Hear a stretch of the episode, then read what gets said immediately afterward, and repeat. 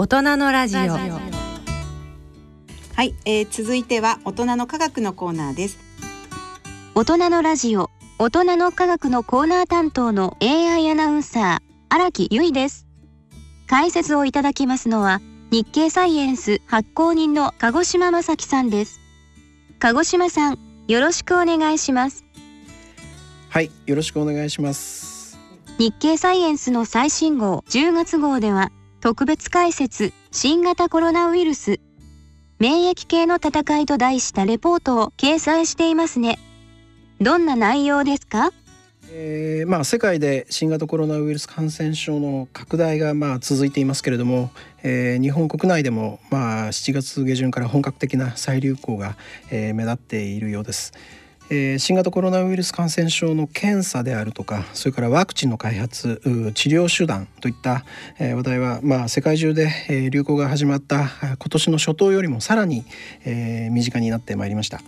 えー、この感染症を理解する上でですね重要なのがその体の中で病原体と戦う免疫系の働きです、えー、最新の研究からはですね、えー、免疫系の防御機能が新型コロナウイルスに対して働いている証拠が、まあ、得られた一方でですね、えー、なかなか苦戦を強いられている状況ということが明らかになってきました、えー、日経サイエンスの最新号であります10月号。こちらでは新型コロナとこの免疫系についての最新研究を紹介しています。新型コロナの問題が発生してから免疫という言葉をよく耳にするようになりましたね。はい、えー、免疫系がですね体でどのようにウイルスと戦っているか把握するっていうことはですね、えー、ワクチンであるとか治療薬の開発だけでなくてですね、えー、感染予防対策をまあ構築する上でも重要なわけですね。であの抗体検査というものをよく耳にすると思いますけれども、えー、これはまあその最たる例と言えます。でこの抗体検査なんですけれどもえー、検査した時点における感染がわかるいわゆる PCR 検査と違いまして、えー、この抗体検査これは過去の感染を明らかにできます。えー、通常病原体の、えー、侵入を受けた、まあ、人の免疫系っていうのは病原体の特徴に合わせた抗体を作って、えー、再感染であるとか重症化を防ごうとします。えー、新型コロナウイルス感染症に感染していれば本人に感染の自,、えーまあ、自覚がなくてもですね、えー、このウイルスを認識する抗体が体内にできていると考えられます、えー、気づかないうちに回復してですねすでに体内からウイルスが消えていてもですね抗体検査なら過去に感染していたことがわかる場合があります、えー、一般に抗体検査ではですね、えー、調査の対象者を、まあ、集団の中から、まあ、ランダムに選びまして、えー、陽性の割合というものを調べます、えー、通常の検査ではわからないいわゆる水面下の感染者を含むですね、えー、流行の全体像を、まあ、推定するのが特徴です。例えば、えー、ヨーロッパで最も早くから流行が拡大したイタリアなんですけれども、8月の3日に大規模な抗体検査の結果が発表されました。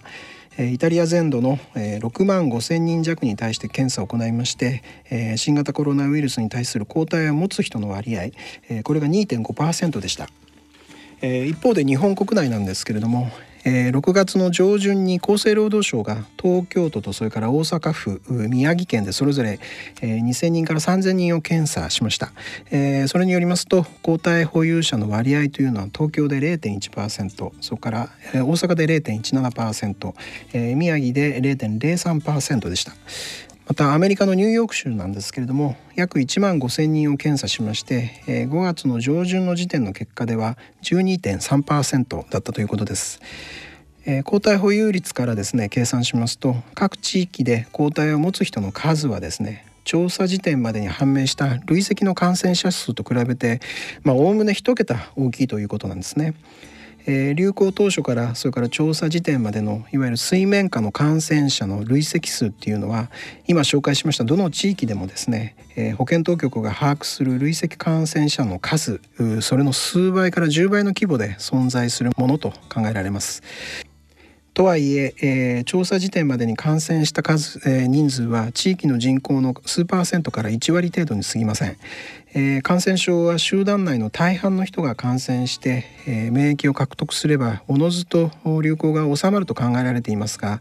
えー、各地域はこの状況に程遠くてですね、まあ、引き続き今後も長期にわたって対策が必要であると専門家は見ています。そもそも抗体ができるとその人は免疫を獲得したのでしょうか？はい、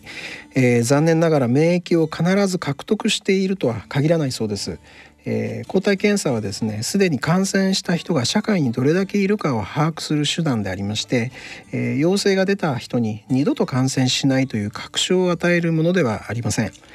えー、抗体は人体がウイルスや細菌などの病原体と戦うための武器に相当するものです。えー、体の免疫系はですね侵入してきた病原体、えー、それの特徴を学習しまして、えー、それぞれの病,、え病原体に特化した抗体というものを作ります。えー、抗体は、えー、アルファベットの文字の Y の字 Y 字型の基本構造をしていまして、えー、先端部が病原体にくっつくんですけれども、えー、単独でウイルスの働、えー、動きを封じたり、えー、それから他の免疫細胞を呼ぶ目印になったりと、まあ、攻撃の手法はいろいろなんですね。えー、中でも分かりやすいのがですね新型コロナウイルス、えー、これが人間の細胞へ侵入する際に使う手をですね封じる手法でして、えー、新型コロナウイルスの表面にはですねスパイクと呼ぶ突起状のタンパク質があります。でこのスパイクはですね人細胞の表面にある ACE2 アンジオテンシン変換酵素2と呼ぶタンパク質と結合しまして、えー、人の細胞膜とウイルスの膜を融合させます。え、ウイルスの手に相当するスパイクに抗体がくっつけばですねウイルスはこのアンジオテンシン変換酵素2への結合や、え、細胞膜の融合ができなくなりまして、え、人間の細胞に侵入できなくなるとされています。えこうした抗体が実際に体内でできることがですね実は早い段階から動物実験で明らかになっていました。えアメリカのハーバード大学医学部のチームなんですけれども赤毛ザルに新型コロナウイルスを感染させる実験をしました、えー、アメリカの科学雑誌でありますサイエンスに5月20日に、えー、掲載された論文によりますと、えー、感染させた9頭の猿へ、え、約1ヶ月後にですね再度ウイルスを感染させたところですね鼻におけるウイルスの増殖量というものが初回よりも少なくてですねすぐに減少しました。えこれはですね2度目の感染を防ぐ免疫が成立している証拠でありまして、え抗体の種類を調べると全ての個体でスパイクに結合する抗体これができていたということです。しかしですね新型コロナウイルスを認識する抗体が皆一様にスパイクにくっつくわけではないんですね。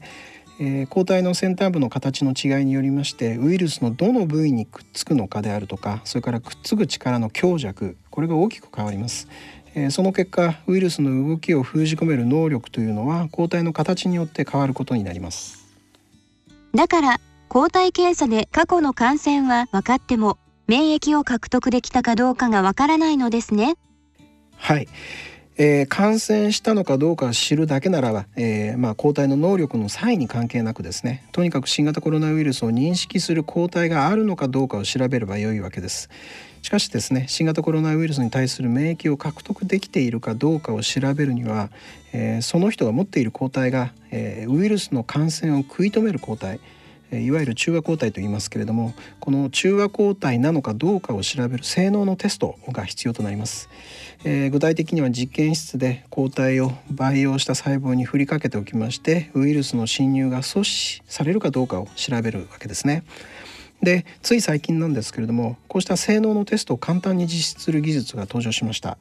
えー、横浜市立大学の両昭秀教授らはですね7月末にですね、えー、血中に含まれる中和抗体を3時間以内で検出できる手法を開発したと発表しましたえー、新型コロナウイルスの侵入機構だけを備えたウイルスの殻を人工的に作りまして、えー、抗体が侵入を阻止できるかどうかを調べます。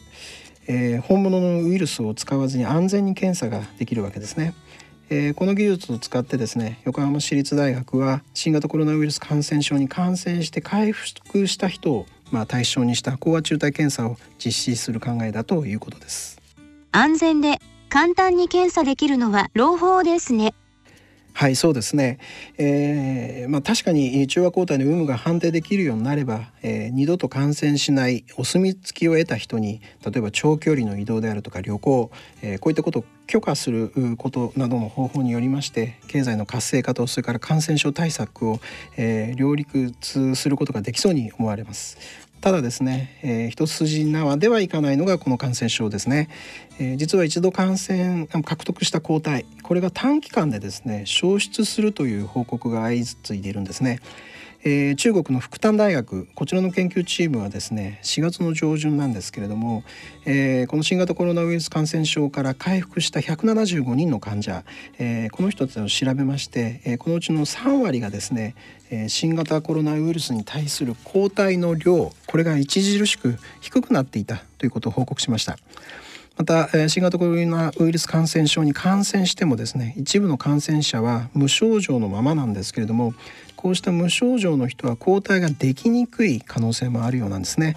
えー、さらに中国の重慶医科大学のチーム、えー、こちらは感染時の症状の有無とその後の抗体の保有状況の関係関係を調べまして、えー、6月中旬のネイチャーメディシン誌に発表したんですけれども、えー、感染が判明した時点ですでに IgG という抗体の量にはですね差があって、えー、症状が出なかった人は、えー、抗体が少ない傾向が見られたということです。また退院した2ヶ月後に再度検査するとですね症状の有無に関係なく大半の人で IgG の抗体の量は低下していたんですけれども初回の検査で IgG 抗体が陽性だった無症状の30人のうち、えー、2回目の検査では12人がですね、えー、陰性に転じていました。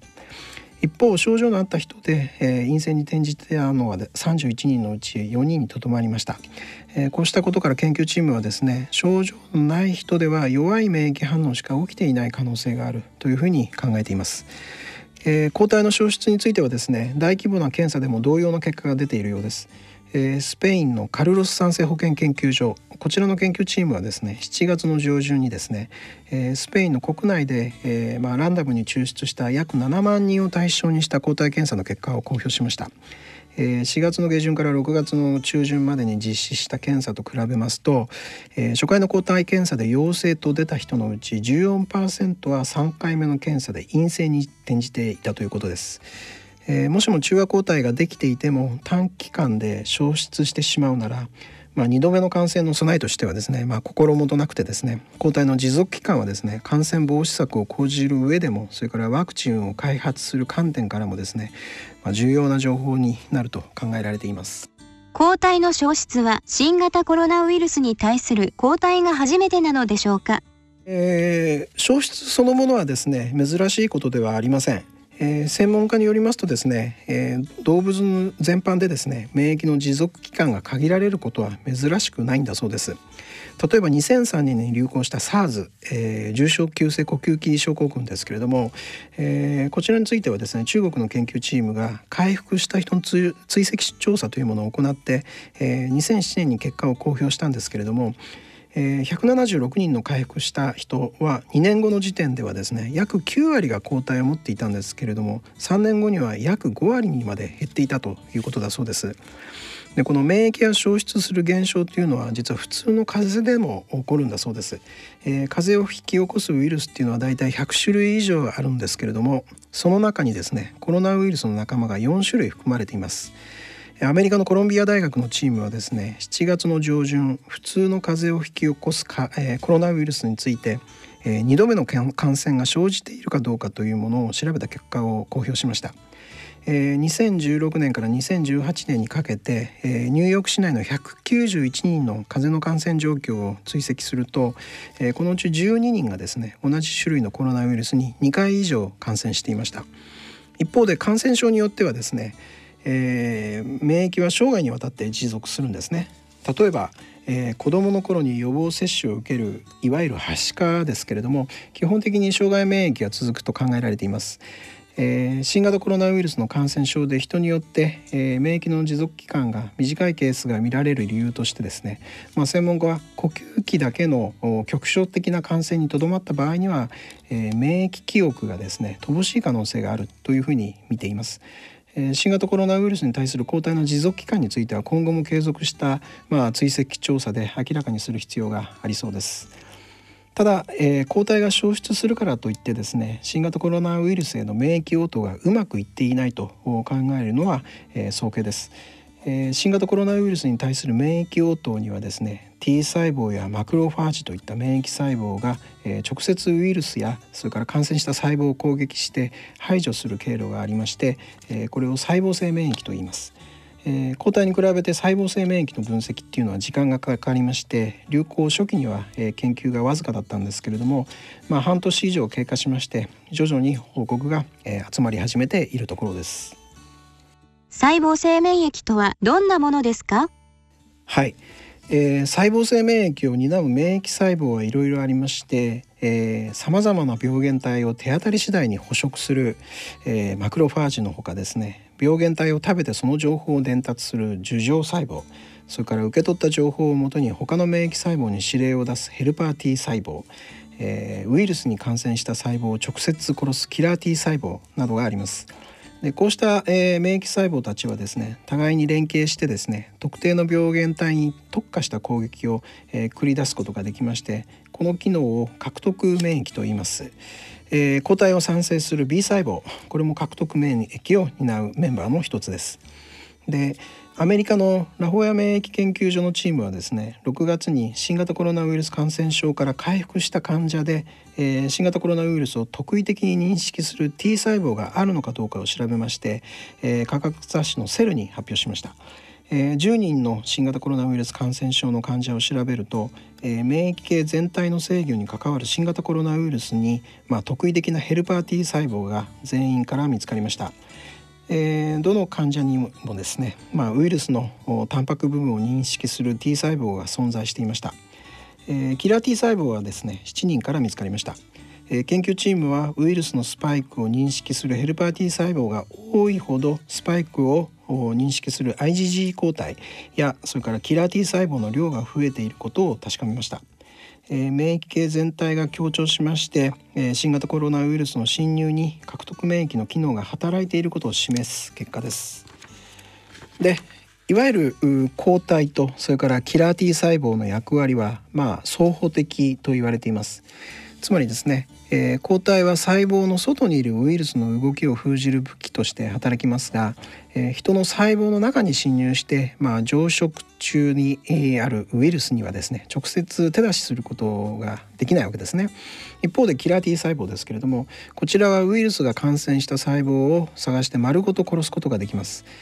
えー、専門家は免疫系の働きを見るんであれば抗体だけでなくて T 細胞の振る舞いを含めて調べる必要があるというふうに指摘していまして、えー、例えばスウェーデンのカロリンスカ研究所などの発表ではですね抗体が検出できなかった人でも T 細胞の免疫記憶が確認されたケースが、えー、報告されています。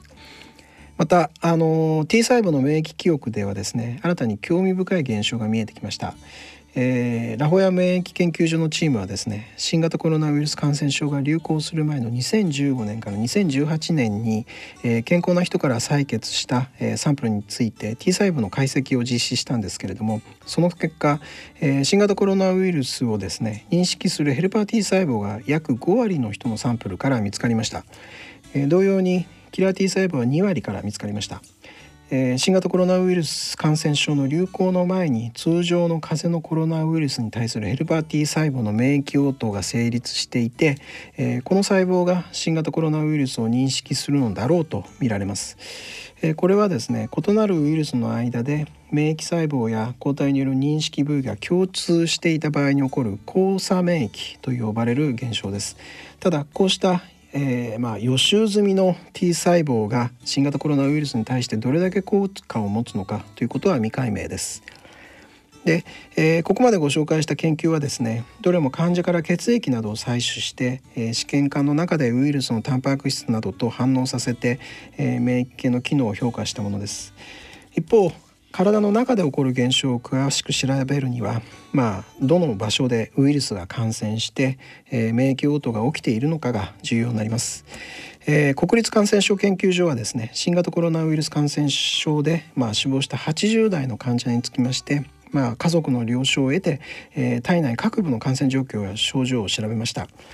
えー、体内のウイルス RNA の量を調べまして臓器や器官の組織別に感染しているウイルスの量を、まあ、評価したんですけれども、えー、最も多かったのは肺でして次は肺に向かう気管支、えー、それから喉からも一定の量が検出されました。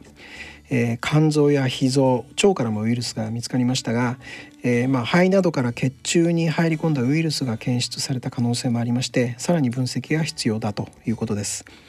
えー、肺の内部はですねちょうどブドウの房のような構造でして気管支がいくつも細い空気の通り道に分かれた後に肺胞と呼ぶ小さな部屋につながっています。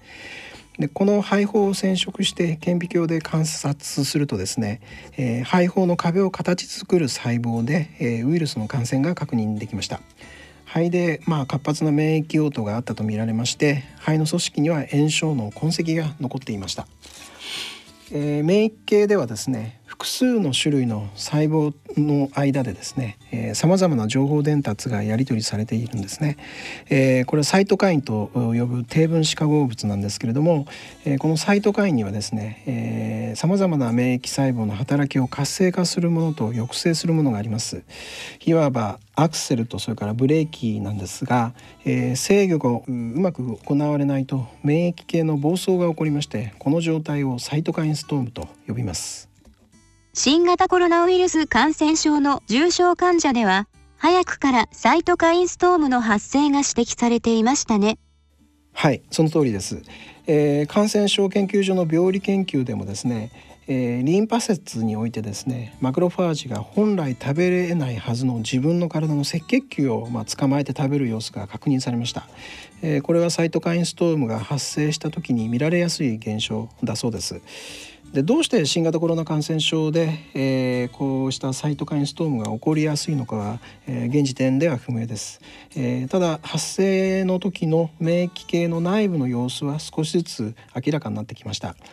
えー、アメリカのエール大学の岩崎明子教授らはですね7月27日付のネイチャー誌で100人以上の新型コロナウイルス感染症患者について免疫系全体が示す免疫温度を分析して発表しました。えそれによりますとですね中程度の症状の患者とそれから重症患者を比べるとですね免疫系の内部でやり取りされるサイトカインへの応答の状況に違いがありました、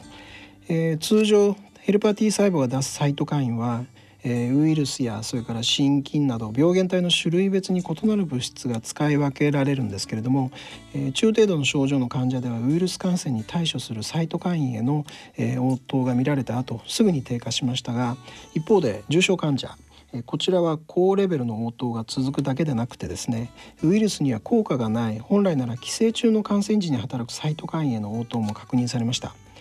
えー、免疫系の活発化が、まあ、暴走に転じるメカニズム、えー、これの理解が進めばですね従来よりも早い段階で暴走の予兆をつかんで、えー、重症化を防ぐ治療これを開始することができるようになるかもしれないわけですね。免疫系の働きを理解することはとても重要ですね。はい、えー、新型コロナウイルス感染症ではですねこれまでに入院を必要とする患者において、えー、血栓症であるとか腎臓の障害などさまざまな症状が報告されてきました、えー、こうした多様な症状の理解にもですね免疫系の働きの解明というのは重要になっています。えー、今ご紹介したサイトカインストームが起きますと肺で重度の炎症が起こりまして、えー、急性の呼吸不全、えー、これが発生します、えー、この不全なんですけれども新型コロナウイルス感染症ではですね、えー、この呼吸急性呼吸不全に至る事例の数が多いそうで、えー、結果としてその急性呼吸不全の先にあるさまざまな症例が起きていると見られています。え、新型コロナウイルス感染症でもですね、えー、世界中に感染が広まったことで、えー、普通なら見落とされやすい稀な現象が次々と、えー、報告されているのかもしれないんですね。え、専門家はですね新型コロナウイルス感染症では多くの患者で見られる現象とそれから稀にしか起こらない現象は分けて議論する必要があるというふうに指摘する声もあります。えー、新型コロナウイルス感染症によって体内で起こる現象の解明を、まあ、ジグソーパズルに例えるならばですね現状は絵の完成には程遠くまだ使えるピースを探している段階と言えると思います、えー、引き続き複雑な現象を丹念に読み解いていく研究が必要と言えそうです。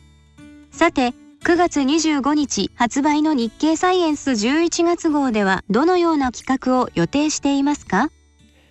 はいえー、アルツハイマー病それから素粒子ニュートリノ、えー、さらに新型コロナのワクチン開発などについて紹介する予定です。鹿児島さんどうもありがとうございました。